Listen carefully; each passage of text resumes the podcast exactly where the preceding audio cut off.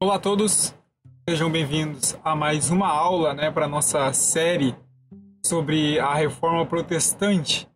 Hoje nós falaremos sobre um terceiro homem da reforma, a qual sistematizou, né?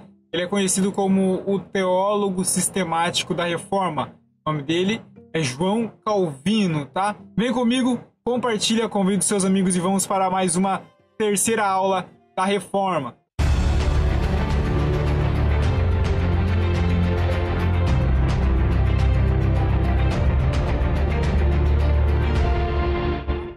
Ele é o teólogo sistemático, ele foi aquele que sistematizou a fé da reforma. O nome dele, João Calvino. Calvino ele nasceu em 1509 na França. Tá? Ele estudou em Paris e teve um contato nessa universidade com o humanismo.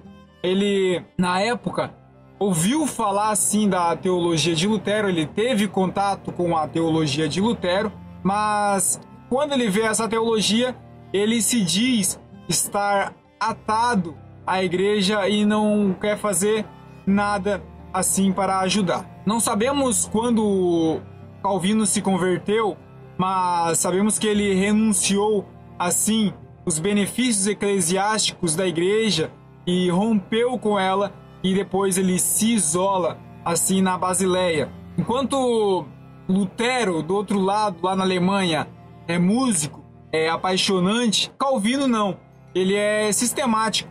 Calvino é aquele que organiza a teologia reformada num grande corpo teológico.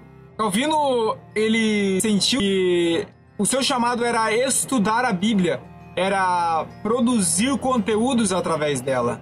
Não tinha em mente jamais ser um líder da reforma, mas de longe acredita-se ver que ele foi o mais intelectual de todos os homens da reforma.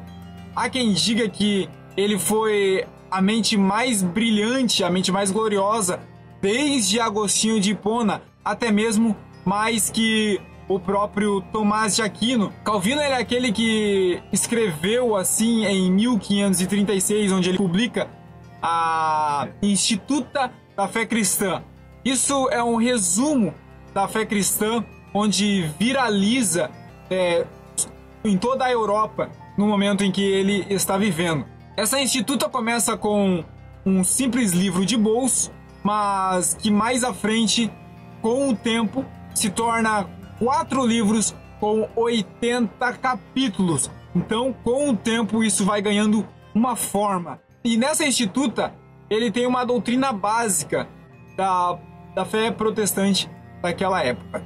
Calvino ele queria assim descansar, ele queria ir para uma cidade protestante, é, ter o seu período de descanso até o fim da sua vida e desfrutar é, das revelações da Bíblia. Mas um certo dia, quando ele queria ir para Estraburgo, ele precisou passar por Genebra, né, onde ali a sua vida foi transformada. A cidade de Genebra estava passando por um período de reforma. A reforma estava acontecendo lá, mas diferente de outros lugares, lá não tinha líderes capacitados para ensinar a cidade e para direcionar o povo neste momento. Então foi onde que um missionário insistiu para que Calvino conduzisse a cidade até a reforma por completo. Calvino, então, ele indica para esse missionário e fala a, a sua intenção, que o seu, seu desejo não era esse, de tomar a frente de uma reforma. E este missionário, então, Guilherme Farel, ele simplesmente diz para Calvino: Deus amaldiçoa o teu descanso e a tranquilidade que busca para estudar. Se diante de uma necessidade tão grande, te retiras e te negas a prestar socorro e ajuda. Com essas palavras, Calvino é impactado no seu interior. Então, onde ele fica ali em Genebra e se torna assim um dos grandes reformadores da Suíça. E do outro lado, enquanto Lutero tinha paixão, tinha fogo por transformação, Calvino ele era, ele foi aquele que pensou a fé. Ele foi aquele que sistematizou, organizou assim os pensamentos da fé protestante. O que difere Calvino de Lutero foi no ato da ceia, quando Lutero acreditava que a, no ato de Santa Ceia é consubstancial, ou seja, Jesus está presente no ato da ceia. Quando Calvino acredita que a ceia do Senhor é um ato simbólico, né? É em memória de Cristo, tá? Isso começa a trazer uma divisão para eles, a qual de um lado toma-se o rumo Lutero e de outro lado Calvino, o qual nós temos os seguidores do lado de Lutero como os luteranos e do lado de Calvino como os calvinistas ou os reformados. A reforma traz consigo na sua história cinco solas. Hoje falaremos sobre os solos Cristos, que é somente Cristo. Os reformadores dizem o seguinte: reafirmamos que nossa salvação é realizada unicamente pela obra mediatória do Cristo histórico. Sua vida sem pecado e sua expiação por si só são suficientes para nossa justificação e reconciliação com o Pai. Negamos que o Evangelho esteja sendo pregado se a obra substitutiva de Cristo não estiver sendo declarada e a fé em Cristo e sua obra não estiver sendo invocada. A teologia reformada afirma que a escritura e a sua doutrina sobre a graça e a fé enfatizam que a salvação é solos Cristo. A salvação é somente Cristo. Isto é, Cristo é o único e suficiente Salvador. Atos capítulo 4, versículo 12. Warfield ele escreveu dizendo: "O poder salvador da fé reside, portanto, não em si mesma, mas repousa no Salvador Todo-Poderoso. A centralidade de Cristo é o fundamento da fé protestante. Martinho Lutero disse que Jesus é o centro e a circunferência da Bíblia Sagrada.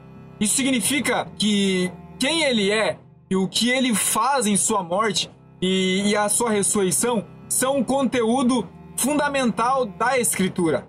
Zwingli ele afirma dizendo que Cristo é a cabeça de todos os crentes, os quais são o seu corpo, e sem ele o corpo está morto. Somente Cristo pode trazer a salvação, afirma assim o Solos Cristo.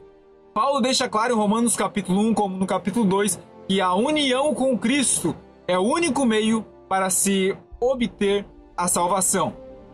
A Confissão Batista de Londres de 1689, por exemplo, ele coloca isso da seguinte forma: Cristo e somente Cristo está apto a ser mediador entre Deus e o homem.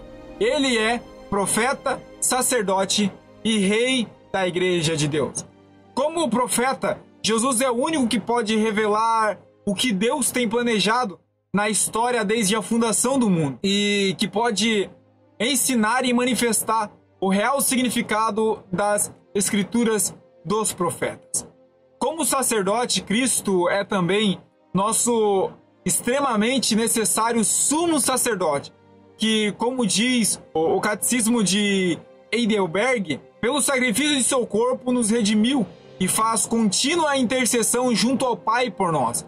O sacrifício de Jesus ocorreu apenas uma vez, mas ele continua sendo nosso grande sumo sacerdote, aquele que através do qual toda oração e louvor são feitos aceitáveis a Deus.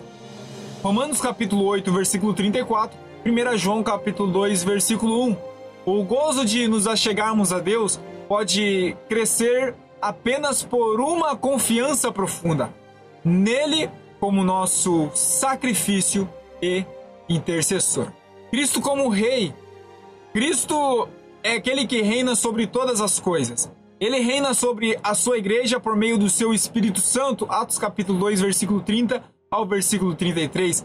Ele soberanamente dá o arrependimento ao impenitente e concede perdão ao pecado. Atos capítulo 5, versículo 31. Cristo, assim, é o nosso Rei eterno que nos governa por Sua palavra e Espírito e que defende e que preserva-nos no gozo da salvação que Ele adquiriu por nós, assim afirma o Catecismo de Heidelberg. Como herdeiro real da nova criação, Ele nos levará a um novo reino de eterna luz e amor. Nesse sentido, podemos concordar com o que Calvino diz, né, quando ele afirma: nós podemos passar pacientemente por essa vida com sua miséria, frieza, desespero, injúrias e outros problemas, satisfeitos com uma coisa: que o nosso Rei nunca nos deixará desamparados, mas suprirá as nossas necessidades, até que, ao terminar nossa luta, sejamos chamados para o seu triunfo. Ele é o profeta.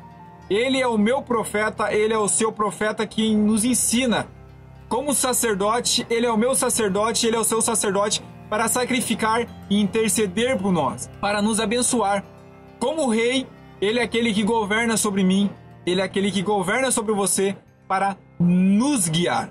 Nesse sentido, o eixo do cristianismo gira em torno da pessoa de Jesus Cristo, destacando assim o seu papel na salvação.